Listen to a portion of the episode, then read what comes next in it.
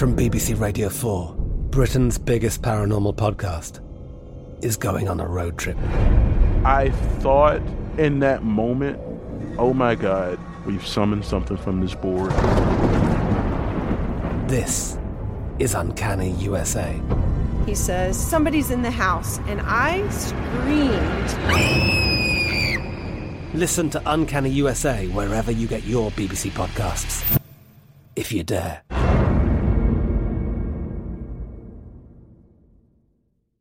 At Bet365, we don't do ordinary. We believe that every sport should be epic. Every home run, every hit, every inning, every play. From the moments that are legendary to the ones that fly under the radar. See for yourself when you sign up today and get $150 in bonus bets when you bet just $5. Whatever the sport, whatever the moment, it's never ordinary at Bet365. 21 plus only must be present in Ohio. If you or someone you know has a gambling problem and wants help, call 1-800-GAMBLER. Terms and conditions apply. Getting ready to take on spring? Make your first move with the reliable performance and power of STIHL battery tools. From hedge trimmers and mowers to string trimmers and more, right now you can save $50 on select battery tool sets. Real STIHL. Offer valid on select AK system sets through June 16, 2024. See participating retailer for details. When you buy Kroger brand products, you feel like you're winning. That's because they offer proven quality at lower than low prices. In fact, we guarantee that you and your family will love how Kroger brand products taste, or you get your money back. So next time you're shopping for the family, look for delicious Kroger brand products because they'll make you all feel like you're winning. Shop now, in store, or online. Kroger, fresh for everyone. This is the Lombardi Line with Michael Lombardi and Patrick Maher on VSIN. Hey everyone, welcome in. It is another edition of the Lombardi Line presented by BetMGM. I'm Ben Wilson with you Tuesdays and Wednesdays in for Patrick Maher from our Circus Sportsbook studios in downtown Las Vegas. Great to have Michael Lombardi back on the show. First time we've seen you, Michael, uh, since Sunday. So great to have you back. A new episode of the GM Shuffle out as well with uh, with Michael and Femi Abebefe. So a lot to get to, Michael, because we haven't had you on the show here uh, in a couple of days. Want to start in uh, in the Miami Dolphins situation room, so to speak, where we have all sorts of injury concerns on Tua Tagovailoa coming into uh, Thursday night football, but since we have so much to get to today, want to circle back as well. Get your thoughts on the game from Sunday, where you get out outplayed 30, or not, at least the number of plays run 90 to 39, and yet you still uh, still win the game. So before we get to the Tua piece here, Michael, what uh, what impressed you the most about the Dolphins' performance Sunday, despite all those uh, play discrepancies there? Well, I mean, look, they were three for three in the red zone, so they made the most of their time count. Right, as you indicated, they scored three. They scored three touchdowns. They got the ball spotted at the six yard line. They put that in for a touchdown on a third and 22, Tua makes a middle read throw down the field. Uh, and, you know, the two safeties, the, the, the, strength of the Buffalo defense isn't there. Makes a great throw. That's, you know, it sets up another touchdown. But to me, this is really about. I, I don't know if I've seen a game book like this one, Ben. I don't know if you go through the game books every week. I do. I wrote about it yeah. for VSIN.com. I mean, I go through them. I watch the games. I study the fourth quarter. I don't think I've ever seen a game book in my almost 40 year NFL career that has been this lopsided. that wasn't affected by turnovers. Like this wasn't affected by turnovers. This was affected by a lot of mental mistakes by the Buffalo Bills. I get the heat and humidity got to them, but wow, this was uh, one of those where they're going to look back and say, "How did we lose that game again?" I mean, at the end of the first half, the spike that didn't occur, they got a chance to kick a field goal. They miss a field goal in the fourth quarter. You know, it just was a comedy of mental mistakes, not so much of the errors on the field in terms of turning the ball over. And as much right as we, we have to give credit, Miami taking advantage of the opportunities that they had. At the same time, you kind of have to factor in the, the point here, which was that Buffalo, at one point in this game, had 14 of their projected 22 starters either already ruled out before the game kicked off or were injured in the middle of the game. And yet, for Tua and this Dolphin offense, fewer than 200 passing yards. I realize that at least the general efficiency's been there. He hasn't really turned the ball over much, seven touchdowns and two picks so far for three games. Setting aside the injury concerns going forward, What did that tell you, at least about Miami, that against a severely hampered secondary, there weren't many explosive plays to be had, and the target shares for Jaylen Waddle and the Tyreek Hill were way, way down Sunday? Well, I think that Sean McDermott, Leslie Frazier did a really good job of curtailing that. But more than anything, I think when you watch the tape and study the tape, I think what you see is Miami still can't get their running game going. And Matt Milano had a chance to win the game. I mean, the ball hit him between in his chest and he dropped it. I mean, Tua threw one to him, he just didn't catch it. So, look, I think the thing about Miami is they have been resilient. They are they're they're not a good 3 and 0 team by no means. Even if they beat Cincinnati to go 4 and 0, this is not sustainable over the next what do we have? 13 games? I mean, it's going to be hard. They're going to have to be able to find a way to not make the mistakes, and they've avoided them. And I think you got to credit Mike McDaniel, but their skill is good, and they're able to, to hang in the game. Their defense, in terms of points per play and all the statistical mm-hmm. data, hasn't been very good. And Buffalo's got to be kicking themselves in the butt for not winning that game. There's no doubt. But life goes on, and you have to do it. I mean, I mean, they were 11 for 18 on third down. I mean, Tua only had Tua only had eight uh, downs in the game. I mean, it wasn't that they did anything, eh, you know, moving the football. Buffalo averaged five five a play. They limited Buffalo's mm-hmm. explosive plays. Tua averaged five four a play, you know, and so it, and didn't have the ball and never had the ball. So for me, it was really about the red zone and it was about the clutch playing at the clutch time. No question. And it's not that the, just the raw yards per play necessarily always tells the entire story, but if you're talking about Miami and if they have overachieved so far, you look at where they're at just from a net yards per play standpoint through the first three games of the season. I'll just read you a few teams ahead of Miami right now Indianapolis, Las Vegas, Carolina, Atlanta. I mean, you have a, a, Miami team that's in the negative net yard per play category so far, negative 0.3. Uh, they're getting six yards per play, which is good, but allowing 6.3 so far. And you factor that into a really short week, which is the of the most difficult situational spots we'll see uh, this week. Certainly, where Miami has seen that line go against them from one and a half up to four. Even if Tua was healthy, what would you make of this spot for them going into Cincinnati, taking on a Bengal team that I guess kind of got right, even though the O line still yeah. has some concerns? I mean, what would you make of this spot in general, just sort of setting aside the Tua injury concern?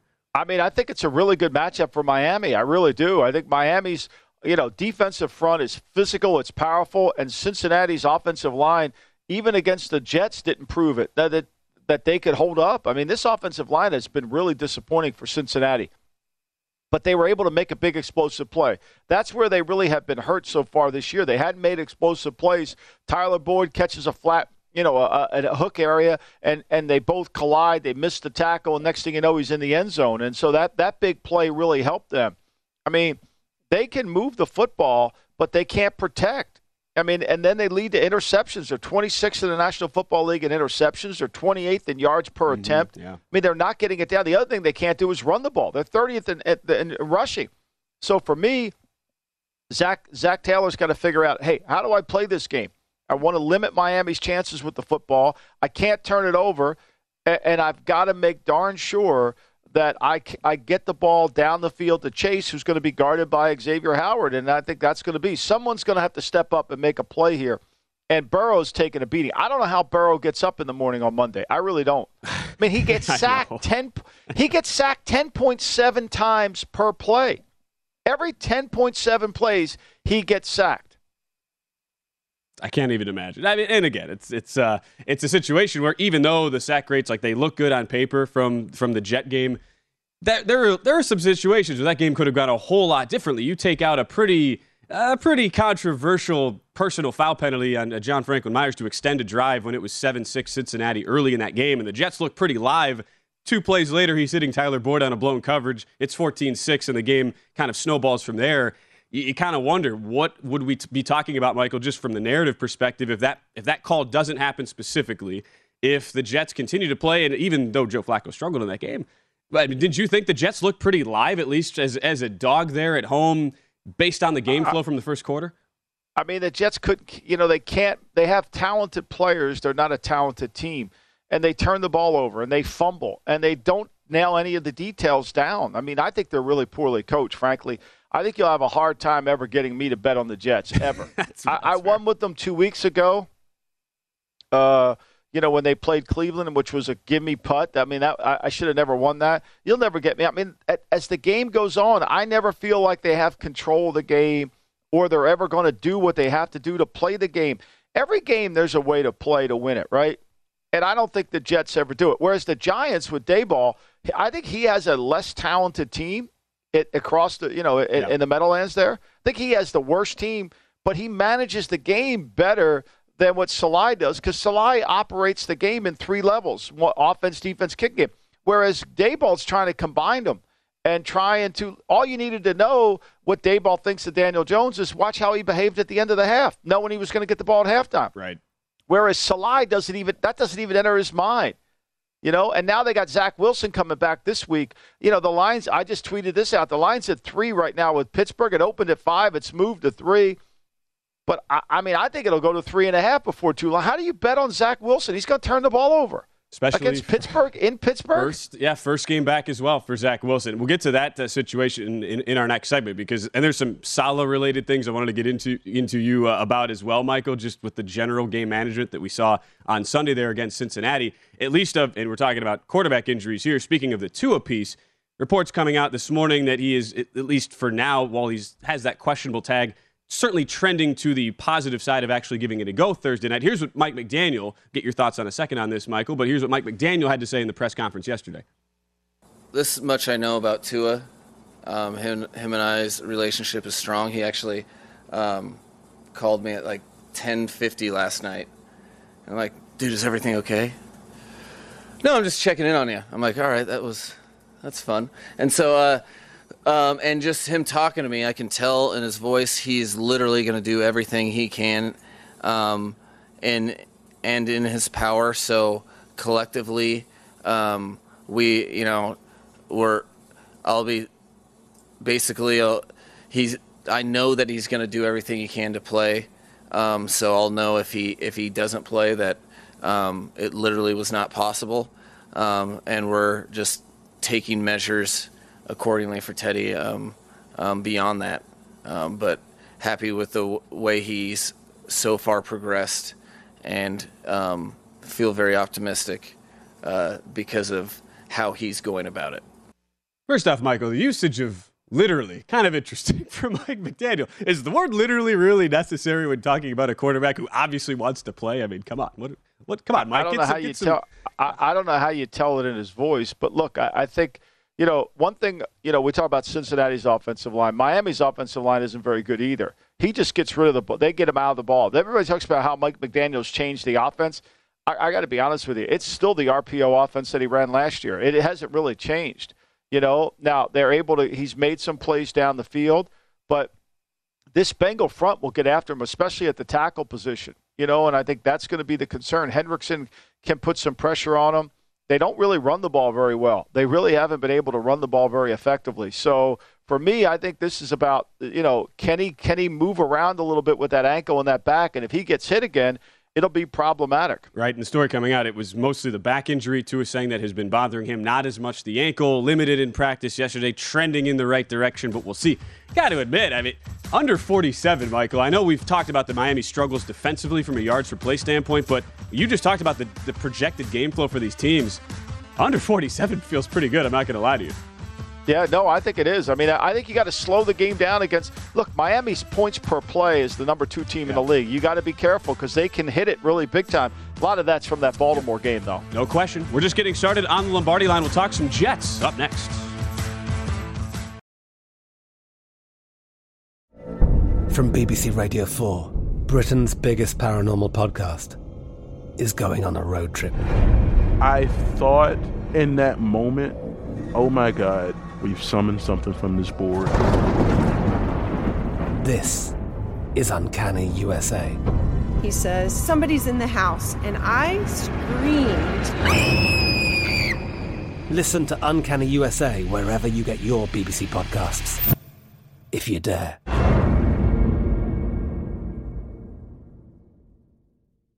At Bet365, we don't do ordinary. We believe that every sport should be epic. Every home run, every hit, every inning, every play. From the moments that are legendary to the ones that fly under the radar. See for yourself when you sign up today and get $150 in bonus bets when you bet just $5. Whatever the sport, whatever the moment, it's never ordinary at Bet365. 21 plus only must be present in Ohio. If you or someone you know has a gambling problem and wants help, call 1-800-GAMBLER. Terms and conditions apply. Xfinity has free premium networks for everyone this month, no matter what kind of entertainment you love. Addicted to true crime? Catch killer cases and more spine-tingling shows on A&E Crime Central. Crave adventure? Explore Asian action movies on Hi-YAH. Searching for something extreme? Check out skating, snowboarding, and more on Fuel TV Plus, the global home of action sports. And find crowd-pleasing bops on iHeartRadio's Hit Nation playlist. There's new free shows and movies to love every week. Say free this week in your Xfinity voice remote.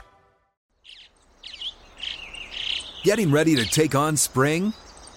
Make your first move with the reliable performance and power of STIHL battery tools.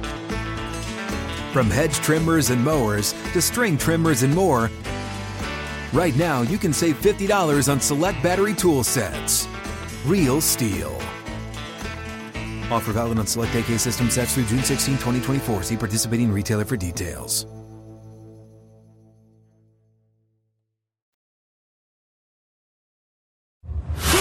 Listening to the Lombardi Line on VSIN, featuring former NFL executive Michael Lombardi.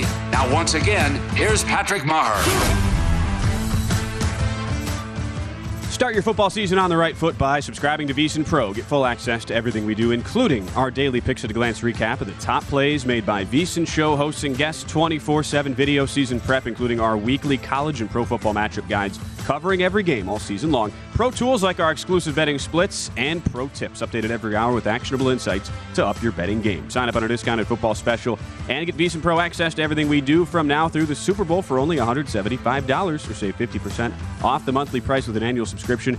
And bet smarter all year long. Go to VSIN.com slash subscribe for all your options and become part of the Sports Betting Network.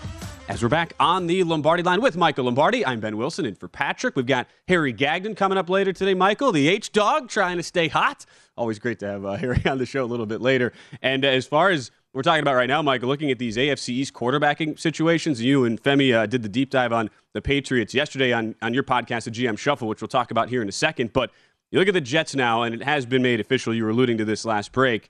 Zach Wilson officially cleared. Barring any setbacks, he will be the guy here for this week four start. And the number has come down. Still a couple of three and a halfs in the market at this moment on Pittsburgh, but we're seeing a lot of these three and a halfs turn into juice threes, three minus 115 or 120 on Pittsburgh.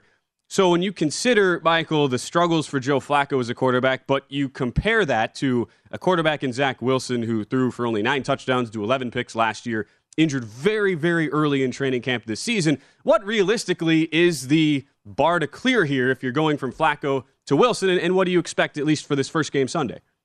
Well, I mean, the problem I have with the Jets is the fact that will they know how to manage the game with a quarterback who's had no reps in the preseason coming off of an injury? I mean, th- they didn't manage the game with Flacco. I mean, Daboll manages the game with Daniel Jones. I mean, you're going to have to figure out what your quarterback can and can't do. I think it's one of the things that Mike McCarthy's got to get credit with Cooper Rush. I mean, he's going in there. He knows what Cooper's good at doing. They execute that. They run the ball. They feature their two best players. To me, the Jets just run plays. That's all they do. They don't ever play complementary football to their offense or their defense, you know. And so they just kind of run. They have some plays they run well, some they don't. And then defensively, they never get control of the game, even though, you know, when you sit there and think, oh, the Jets, you know, the defensive front's really good, but they never seem to be able to get control of the game when they play. So for me, I don't know what to expect when, when they go on the field. I mean, they're going to go into Pittsburgh. That's going to be a tough environment for them because Steelers have had more time, you know. And the one thing I think Trubisky will be able to do in this game is Trubisky will know what what lies in the front, the coverages, right? I mean, you'll know exactly what they're doing, so it won't be that difficult. Plus, plus the fact that you know you can effectively run the ball on the Jets. I mean, I think you mm-hmm. can. Their yards per attempt is low, but I think you can run the ball, which helps Pittsburgh's offense. You think too about the Jets, a team. We're looking at this just first from the offensive perspective, tied with the Chicago Bears. And if you're talking about any stat where you're tied with the Chicago Bears in, and it's an offensive stat, probably not a good thing. Tied for 24th no. in yards per play there. But the thing that surprises me the most with a quarterback who's essentially a statue at this point in Joe Flacco, they still lead the league through three weeks in pass rate at this point, over 75%. I understand a lot of that is game flow, and when you're trailing in games, you have to throw the football, Michael. But, but when you bring but in. They really weren't. Yeah. They really weren't, though, Ben. I mean, exactly. when you watch the Bengal tape, like you said, the game was a lot closer. It got away from them in the middle eight, but it wasn't. The Baltimore game was a closer game in the first half. Like they just abandoned the run. Like Baltimore, they were running the ball effectively in that game. He just he walked away from it, you know. And and, and when you have a young quarterback, you, are going to have to protect him. Now, look, I don't think you got to run it on first and second down, and then get into third down. I think that's ridiculous. But you got to give him a chance to really have some balance to the game, and you got to manage the game accordingly. I mean, they haven't had a 100 yard rushing games in three games. They've turned the ball over seven times in three weeks. Their defense has only forced three turnovers, you know? So for me, this is about how do we handle this? You know, how do we play the game to where we benefit with Zach Wilson? And I've never seen that from Saleh. I've never seen him understand that concept. They just go out there and do what they do. And, you know, and maybe they win, maybe they don't. I mean, they got Pittsburgh this week. They host Miami next week. They go Green Bay, Denver. I mean, it's a tough road ahead. This is a winnable game for them in terms of their talent level versus the opponent.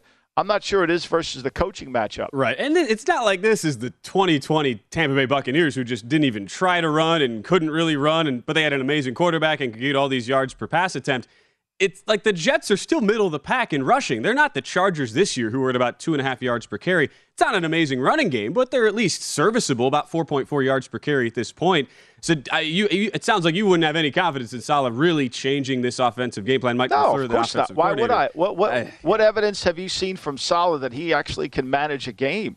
I mean, Dan Campbell notwithstanding, who else can't manage a game? I mean, Dan Campbell put on a clinic in the fourth quarter against the Vikings last week. That was a clinic on how not to win a game. I mean, the Vikings are saying to Dan Campbell, "Here, take the game, please, have it yeah. all on the platter." And Dan's like, "No, no, no, I don't want it. Please, don't, don't. I don't want it. I don't want to win." I mean, Saleh's the same way.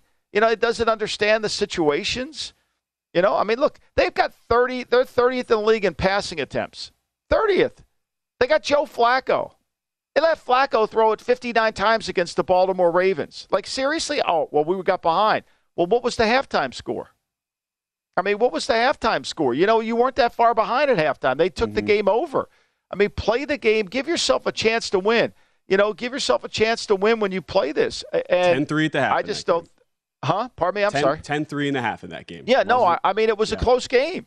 It's a one possession game, and when you look at it, you know, when you look at it, I, I just think to me this game was twenty to three at half, right?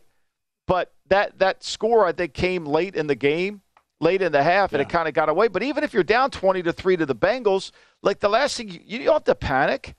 Like it's it, again, just get, you get it back to you, you get going. You kind of get your offense so you protect yourself. No question. And that and you think about the Baltimore game, how that played out then in the in the Jet game, even the, the Browns game. It was a and that was a one score game at the half as well. There. The last thing I'll say uh, on Saleh, then we can we can move on. You think about how defensive coordinators specifically have approached Joe Burrow so far playing a lot of cover two against the Cincinnati, the dynamic wide receiver group. And you think about the percentage of snaps the Jets played in cover two. One percent. What did, what did that tell you about uh, Saleh? Well, he's not a, guy cover. not do that. Well, you got to understand something. So, like, I don't even know. Like, I don't even know why. I don't even look at that because Saleh's a eight in the box guy. He's going to have a middle of field closed all the time. So, like, that's never. He's never played cover two. He wouldn't know how to teach cover two. Like he's a middle of the field's closed, which means a free safety's in there, or they're going to be zero coverage where they're going to we're going to blitz. I mean, and so he's going to build an eight man front. And why does he have to do that? So you know, you can only play cover two, Ben, if you're willing to play a two gaps kind of scheme. Because why? Because there's eight gaps in football up in the front. There's eight gaps. And if you're in cover two, you only have seven guys in the front. So there's a get you're a gap short so they can find the gap to run the ball. So you've got to get somebody's got a two gap. Well, Saleh and San Francisco and those teams, they're never two. They're going up the field. They want to get up the field. They want to create negative plays. So he's never playing two. Yeah. He's never going. You know, middle field's going to be closed the whole time. Their their objective in this game is to turn the ball over. Is to put pressure on. Is to put pressure on Trubisky and turn the ball over. I think it was one. I think it was one or two snaps I saw in that game that were that were played in, uh, in, in cover two. Surprising, maybe it was even that high for uh, for Saleh in that Bengal game from last week. In the meantime, we talk about Zach Wilson. He is cleared, going to start, barring any setback. You have the opposite situation at play for the New England Patriots. Mac Jones feared out at least a couple of weeks with that severe high ankle sprain suffered late in the loss to Baltimore in their Week Three game. So you turn likely to Brian Hoyer in this spot. But we we heard Bill Belichick the other day asked about what he liked about Hoyer, and he just said, "Yeah, yeah he's experienced," and then that was about it. Kind of a classic uh, Bill answer, as you, you were you were probably expecting, Michael. Realistically, though, what do you expect out of a New England team that has been very very sloppy so far, careless with the ball, especially in the red zones, uh, in a in a spot here at Green Bay where they're catching nearly ten points right now? Well, I mean, look, I think that they've played nothing but the way the Patriots played. I mean, they haven't done it. I mean, when you break down this team and people, and I talked about it on the podcast, and I said, look, he's got to stop turning the ball over. And people like, well, you know, you're just shilling for your boy. You know, he's throwing 50 50 balls like they'd asked him to do. Look, there's, you know, the, there wasn't a 50-50. the Pittsburgh interception, that wasn't a 50 50 ball. Some of these other, inter- they're not 50 50 balls, they're bad decisions. Like, just because you're saying we want to throw it down the field doesn't mean you do that. I mean, the thing about Mac Jones, which has had been effective for him, was the fact that he's got to be able to show that he's smart with the football. He doesn't have elite talent. He doesn't have an elite arm or elite athleticism to make up for something. Where he's got to be elite is mentally. And that's where he hasn't been. I mean, seven turnovers, you know, in the two losses. Seven turnovers. They're they're they're minus five in the game. I mean, they, that Baltimore game's a very winnable game for them. But yet they keep giving the ball away. They keep giving the ball away. They you know, and so and, and, then when you don't score in the red zone, you give the ball away in the red zone, it's problematic. Now, with Brian Hoyer, look, Hoyer can move the ball from the 20 to the 20. The problem when Hoyer gets to is when he gets the ball in the red zone, he's going to make mistakes. That's something they're going to have to do. But Belichick's got to fix this whole problem with turning the ball over. It isn't just interceptions, it's fumbles, too. Yeah, and you think too. I mean, it's it's a you always talk about the culture of a franchise that it is so unpatriot like. Just to compare it to uh, to past seasons, and you just sort of wonder like, is this solely on the quarterback, of which we talk about a lot of these plays being yes, but what what about the, the defense giving up big plays? I know Lamar Jackson, pretty incredible playmaker, but now you turn around and face Aaron Rodgers and a pretty good uh, Packer team in general. So a lot of questions to answer. That is a low total though, only 40 in that spot. Right now, laying nine and a half or 10 are the Green Bay Packers. We'll talk about two teams up next, Michael, who are off to brilliant starts and who face off this week Jacksonville and Philadelphia. Coaches rising in the Coach of the Year odds. We'll talk about that and more coming up next on the Lombardi line. You're listening to the Lombardi Line on VSIN, featuring former NFL executive Michael Lombardi. Now, once again, here's Patrick Maher.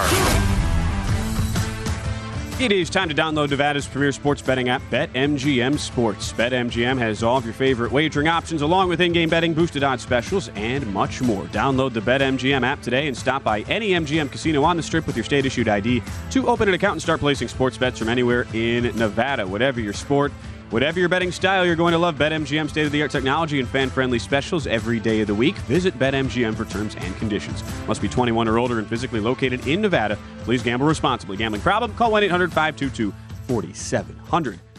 We're back on the Lombardi line presented by BetMGM. I'm Ben Wilson in for Patrick Maher today. Patrick back tomorrow. We have Michael Lombardi with us as well. Michael, the hype on the Eagles. It has officially reached a fever pitch. You're writing about the Eagles for VSIN.com. I'm looking up at my TV. Stephen A. Smith is power rating them number one. it's on first take today. He would know. I mean, he would know. Yeah, I mean, sure, he would know. no doubt. And we now have odds, too, on who will be the first team to defeat the Eagles, which is one of those things when you're three weeks into the season and you're putting up odds on when will they take their first loss for any team.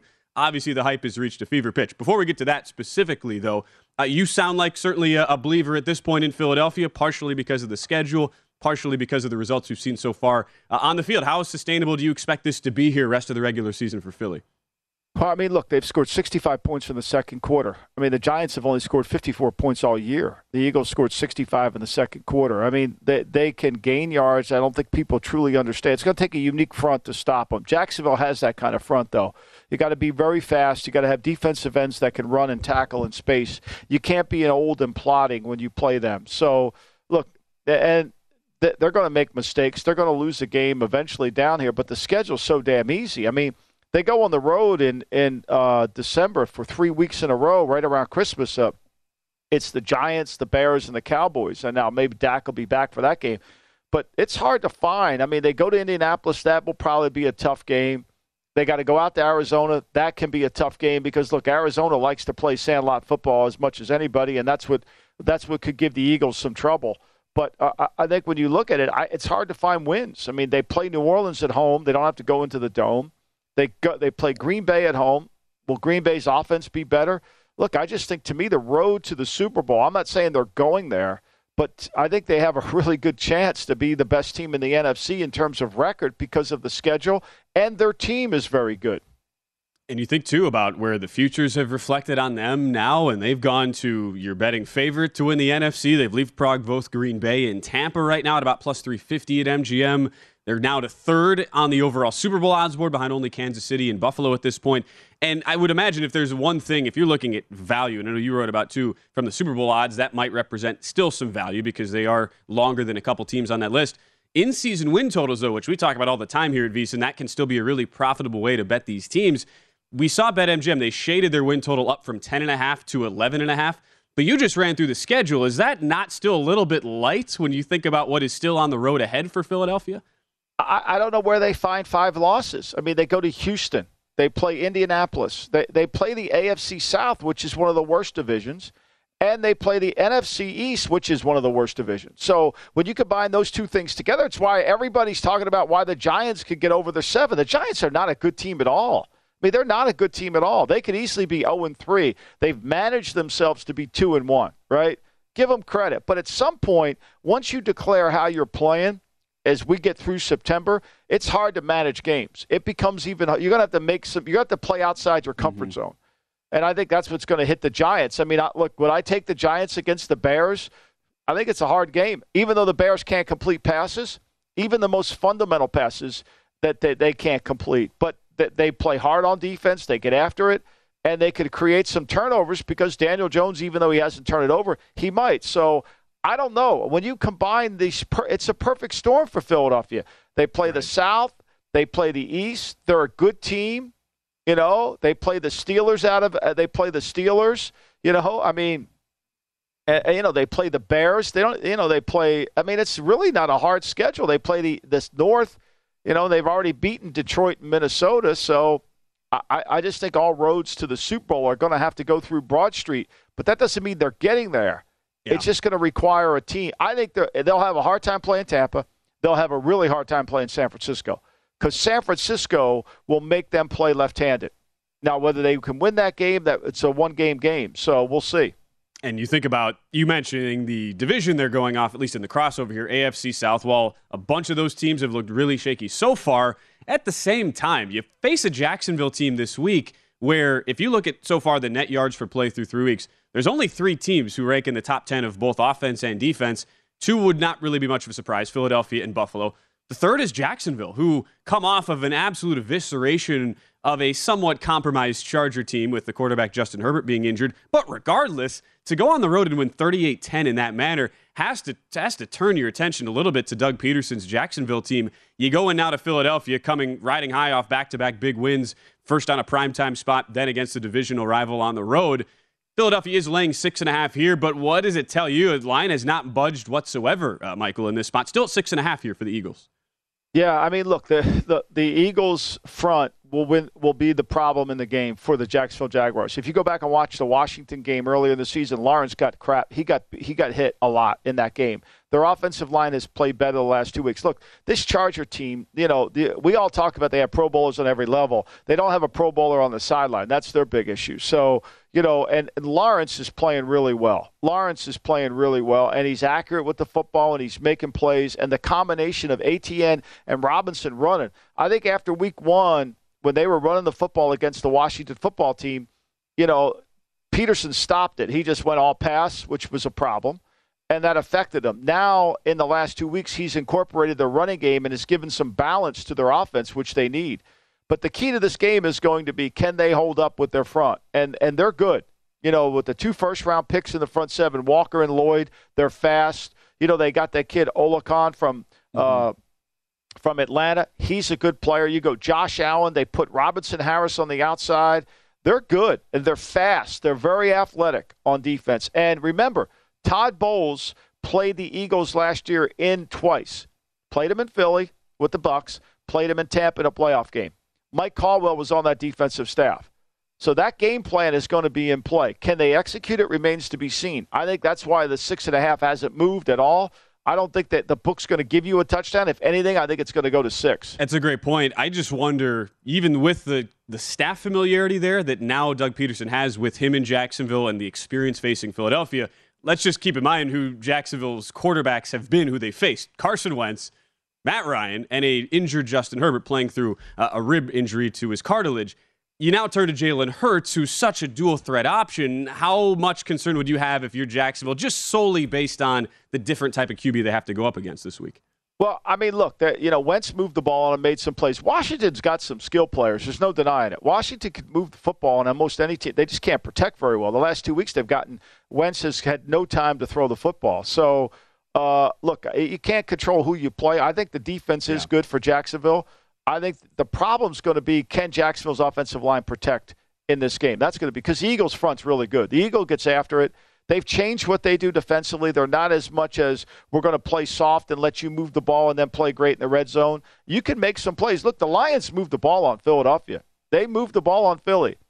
And I don't know if Pederson, you know, Pederson will understand, you know, he wasn't here, he wasn't in Philly when the Philly when the scheme was in place. So it's going to be a different scheme for him.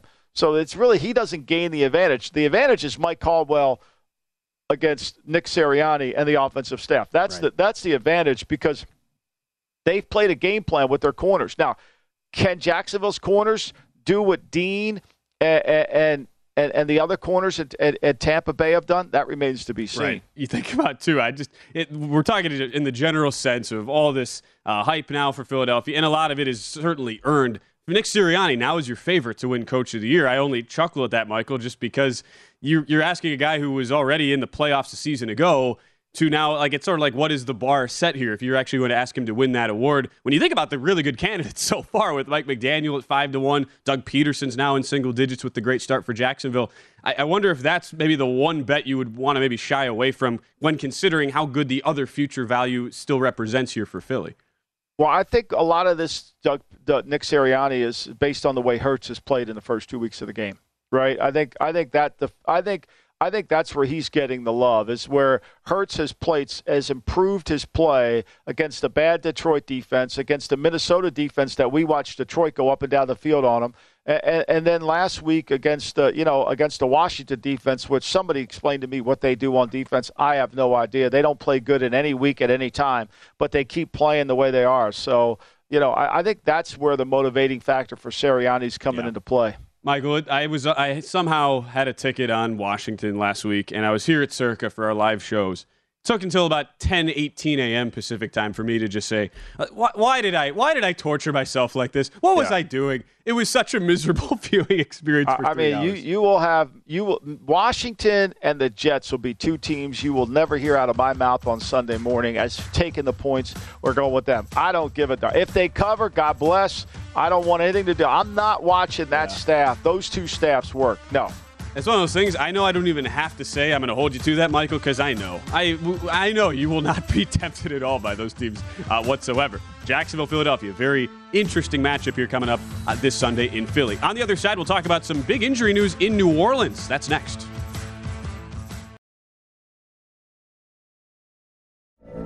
From BBC Radio 4, Britain's biggest paranormal podcast is going on a road trip. I thought in that moment, oh my God, we've summoned something from this board. This is Uncanny USA. He says, Somebody's in the house, and I screamed. Listen to Uncanny USA wherever you get your BBC podcasts, if you dare.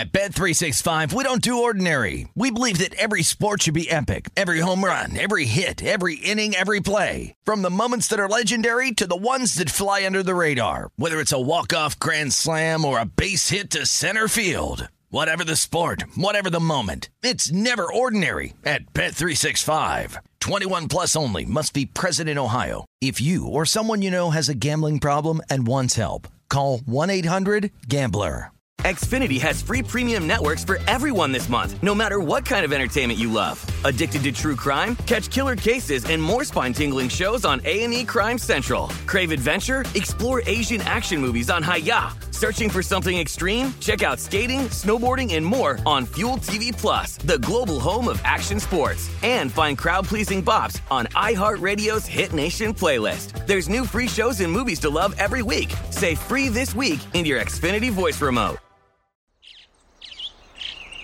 Getting ready to take on spring? Make your first move with the reliable performance and power of STIHL battery tools. From hedge trimmers and mowers to string trimmers and more, right now you can save $50 on select battery tool sets. Real STIHL. Offer valid on select AK system sets through June 16, 2024. See participating retailer for details.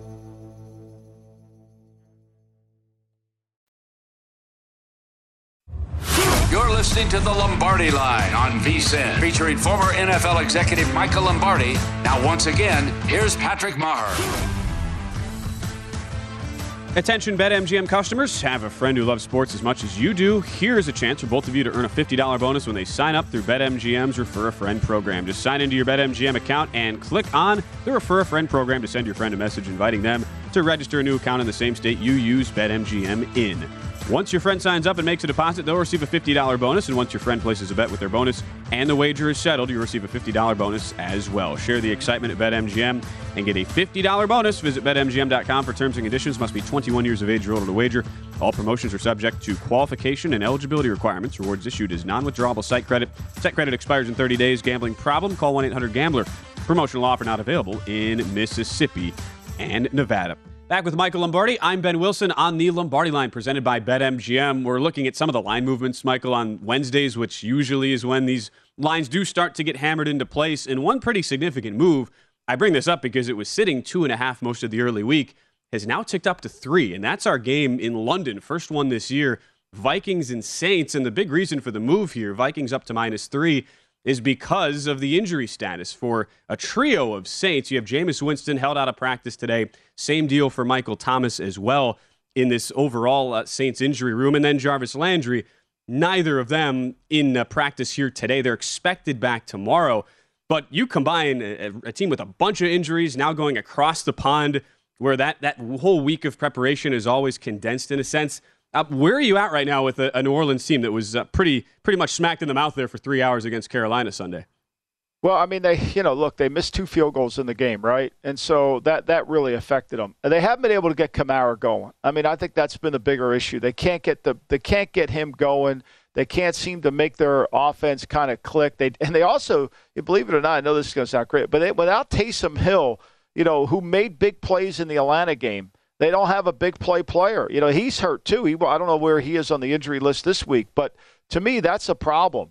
And their offense had a hard time protecting, and they created turnovers. The Panthers the first time. So to me, that was the issue. The one thing is Baker Mayfield didn't play good at all, Ben. I don't know if you watched this tape, and you know this game was really close, except for they throw a they throw a flat route to to Shenault out there and he goes 67 yards. They miss two tackles and he goes 67. I mean, they've played pretty good defense in the game. The, the, the, the, the fact is, the Panthers were never, never, i underscore the word never, never in the red zone. Never in the red zone. And yet they won the game. It was kind of a, a, a unique way, but they didn't turn the ball over. That saved them. I, I, I mean, I, I know they've got injuries, but the Saints team defensively is still a good team. And Lattimore could take away Lattimore could take away uh, Justin Jefferson, and then they've got to be able to protect, which they didn't do a good job when they played Detroit. Should have won the game mm-hmm. last week. There's no doubt. And that final box score, Saints outgained Carolina well over 100 yards. It was 426 to 293. But so many times with these games, and you know this as a former executive, it's like the turnover margin can tell you everything you need to know. Three turnovers for the Saints, none for Carolina, and that doesn't even include the two missed kicks, one of which was blocked, one of which missed by Will Wil Lutz in that game.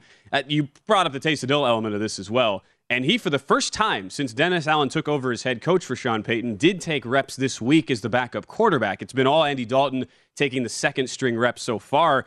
And they've even gone as far with some of these struggles here for Jameis Winston coming back off the ACL, where Dennis Allen has felt the need in these press conferences to say, yeah, Winston is still the guy, and, and like he's my quarterback. I'm not moving on from him. But so far, four touchdowns, five picks for Winston. Is this more of, a, of an injury concern thing for you, just looking rusty and, and, coming off the injury, or is there something else at play here for, for Jameis, at least in these first three weeks? Well, I mean, there's only one other team in the National Football League that turns it over more than the Saints do, and that's the that's the that's the that's the Patriots, right? And so that's where you want to know why you're losing. I mean, you don't have to yeah. look too far. I mean, they got nine turnovers in three games. I mean, the only the game they won, they only had one turnover. Tampa Bay, they turned it over five times. Yes, on, on Sunday, they turned it over three. You know, so it doesn't matter how many yards you gain. If you can't protect the football, it doesn't do you any good. And Winston hasn't been able to protect it, you know, and they stripped the ball out of Kamara's hands for a touchdown. That, that turnover led to seven points. So I, I think Dennis Allen has got to understand he's frustrated. Look, when you lose a game and the quarterback on the other team barely can complete a pass, you, you, it's, it's problematic you know, it's really problematic, and that's what they did. Minnesota, on the other hand, to me, they were given the gift that kept on giving. I mean, we don't even have enough time to go over how bad Dan Campbell was. We really don't. I mean, I mean, you know, there's always a point in a game, Ben, where I'm sitting there watching the game. I always say to myself, how many points do we need to win? And there's always a point in a game where, in my notes, when I would work for a team, I would write down, we got to win the game here, right? And so when when Cook fumbles against Detroit and they get the ball, Detroit gets the ball in really good field position at the, you know, kind of almost into the fourth quarter. I, I write down, got to win the game here. Of course, they go three and out, punt, right? They yeah. get it back again because they sack Cousins. They create. They played as good as defense as you can play. I write, got to win the game here. Okay, they don't. They they hold them to a field goal. Now it's a field goal game, but when they but he tries a, a 50 some yard field goal and all they need is a field goal to tie the game. And yet they give up a touchdown. I mean, to me, Detroit's management in that game is the reason Minnesota's t- two and one and not one and two. And especially, you talk about the lack of management from Dan Campbell in Detroit down the closing minutes of that game. When we're dealing with small sample sizes so early in the year, you look at Minnesota, and I would imagine a casual fan looks at them and says, all right, two and one. You pounded Green Bay week one. Sure, you got exposed a little bit on the road against Philadelphia, but Eagles look like gangbusters. And then you win a close game at home against Detroit. How misleading, though, of a two and one do you view this Minnesota team, considering what we just saw Sunday? Well, I mean, look, uh, you know, in three games that they haven't really slowed anybody down. I mean, they really haven't. I mean, I know they won that that Packer game, but the Packer game that it was home. They were able to get off the field. They forced two turnovers from the Packers. But in the last two weeks, they've almost given up. They've given up over 400 yards of offense against the Eagles and last week against Detroit. And Detroit really beat themselves. I mean, Goff had a couple chances on those drives that I was talking about where that just was a, just a hair late with the throw or just in the wrong spot. I mean, they they never really stopped Detroit in the game. Detroit stopped themselves. They never really stopped Detroit. I, think the Saints, if they're healthy, I think the Saints will move the ball. I think that's why the Saints opened up as the favorite in the game, and it flipped because of perception. Like I thought Minnesota was going to be a little bit better defensively. I don't think that's the case. I think they're struggling defensively right now. Giving up six yards per play to opposing offenses, and their net yard per play right now tied with the Jets, tied for 25th negative 0.5 yards per play, at least on the nets, if you're combining the offense and the defense, at least to this point. I was also wondering in that, that Minnesota Detroit game you were talking about, Michael, Amon-Ra St. Brown gets injured pretty early in that game. Now, he came back late, but at that point, he gets injured with Detroit up 14 0. They were doing whatever they wanted off on offense and pretty much running the offense through their guy in St. Brown. How different does that game play out if Amon Ra actually stays on the field and, and doesn't get banged up, do you think? Well, I mean, look, Josh Reynolds made a couple plays in the game later in the game too, but I, I think a lot of it had to do with just Detroit. You know that, that when the game was on the line and they had to win the game, they couldn't do it. They get the ball back with seven minutes in the fourth quarter, and I say to myself, you get six first downs, you win the game, right? Because they still got three timeouts left and the two minute warning. So if you can get six first down, and they start driving the ball down the field, they get a great call on third down on a defensive holding, right? They get another first down and now they're moving the ball. They got a chance. They're almost in field goal range, and they got a third and four. They don't get it. They a third and eight. They don't get it. And now it's fourth and two, and he decides the long field goal. Like, why would you do that? Like, like all they need is three points, and your kicker missed one earlier, way to the right, and he does it again. Like, I don't understand it. You know, he went for it sometimes, he didn't. It's all feel for Dan Campbell, I'm sure, but like pin him back. The actually the, the surprising thing about that Lions game to me was how much improved the Lions have been defensively. Right. It, you, but you look too, and this goes back, to, I mean, to the start of the Dan Campbell era, how bad they've been in one score games. And you look at when Jared Goff has been the Lions quarterback, 0 8 now in one score games with Dan Campbell as his head coach. If you're sitting there in the front office for Detroit, what, what are you telling a coach in Dan Campbell who clearly is able to motivate his guys, but the lack of execution, as you pointed out, eh, leaving a lot to be desired here late in these games? Well, I, I just tell them, look, we got to we got to avoid losing the game before we can win, right? Like, let's not give. I mean, do you realize the Lions have the second best offense in terms of points scored in the league? They have the third best in terms of yards gained in the league. Think about that. They're second in points, third in yards. They have the number one rushing average yards per attempt of any team in the league. I mean, think about that. You know, and, and you know they're good in the red zone. They're horrible on defense in the red zone, which all these numbers I'm going to give you are uh, kind of an indictment of Campbell. Situational football, right? They're bad on third down defense. They're bad in the red zone. They're bad on third down offense. You know, they're 15th, and but they're good in red zone offense. I mean, th- there's a team here that should that could be a playoff team. There really could be if no they question. could dress themselves up. Here they are laying anywhere from four to five at home against Seattle coming up. We have not seen Detroit be in this position before. This is only the second time now over the last two plus years where they've been uh, a, a, significant favorite here at home. Our pro tip of the hour, by the way, from Michael Lombardi earlier this hour pay attention to coaching relationships and past experience with previous regimes when you're handicapping these games. A great example given uh, from the earlier matchup in Jacksonville and Philadelphia. Our pro tip of the hour. We'll talk the biggest games of the week up next on the Lombardi line. I'm Katya Adler, host of The Global Story. Over the last 25 years, I've covered conflicts in the Middle East, political and economic crises in Europe, drug cartels in Mexico. Now I'm covering the stories behind the news all over the world in conversation with those who break it. Join me Monday to Friday to find out what's happening, why, and what it all means. Follow the global story from the BBC wherever you listen to podcasts. At Bet365, we don't do ordinary. We believe that every sport should be epic. Every home run, every hit, every inning, every play. From the moments that are legendary to the ones that fly under the radar. Whether it's a walk-off grand slam or a base hit to center field. Whatever the sport, whatever the moment. It's never ordinary at Bet365. 21 plus only must be present in Ohio. If you or someone you know has a gambling problem and wants help, call 1-800-GAMBLER. Xfinity has free premium networks for everyone this month, no matter what kind of entertainment you love. Addicted to true crime? Catch killer cases and more spine-tingling shows on A&E Crime Central. Crave adventure? Explore Asian action movies on Hi-YAH. Searching for something extreme? Check out skating, snowboarding, and more on Fuel TV Plus, the global home of action sports. And find crowd-pleasing bops on iHeartRadio's Hit Nation playlist. There's new free shows and movies to love every week. Say free this week in your Xfinity voice remote. Managing your diabetes just got easier. The powerful new Dexcom G7 lets you see your glucose numbers on your compatible watch and phone without finger sticks. And because Dexcom G7 is the most accurate CGM system, you can be confident in your food, exercise, and medication decisions. And all those decisions can lead to big results like more time in range and lower A1C. Get started at Dexcom.com. Dexcom data on file 2023. If your glucose alerts and readings from the G7 do not match symptoms or expectations, use a blood glucose meter to make diabetes treatment decisions. For a list of compatible devices, visit Dexcom dexcom.com slash compatibility.